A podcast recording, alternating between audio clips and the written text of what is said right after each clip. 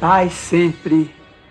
Alguém te disse, alma querida e boa, que os espíritos nobres nunca se valem de pessoa claramente imperfeita em tarefas de amor à humanidade.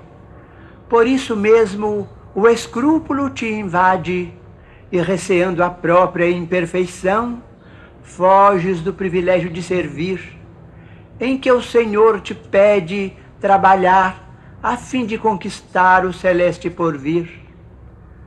Reflitamos, no entanto, entre simples lições da natureza, a semente germina em lauréis de esperança, muita vez sob a lama, ascorosa e indefesa. A fonte não seria exemplo de bondade em que a vida enxameia se recusasse deslizar sobre tratos de terra e lâminas de areia. Olha as flores do charco embalsamando campos e caminhos.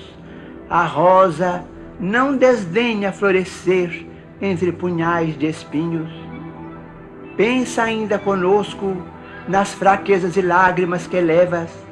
A luz seria a luz e o sol seria o sol se fugissem das trevas. Esquece pessimismo, acusação, censura. Nada te desanime, ergue-te e vem, conquanto enferma e rude mesmo assim. Se deves, sofre, paga em amor, paz e luz, sem desertar, porém, de servir com Jesus.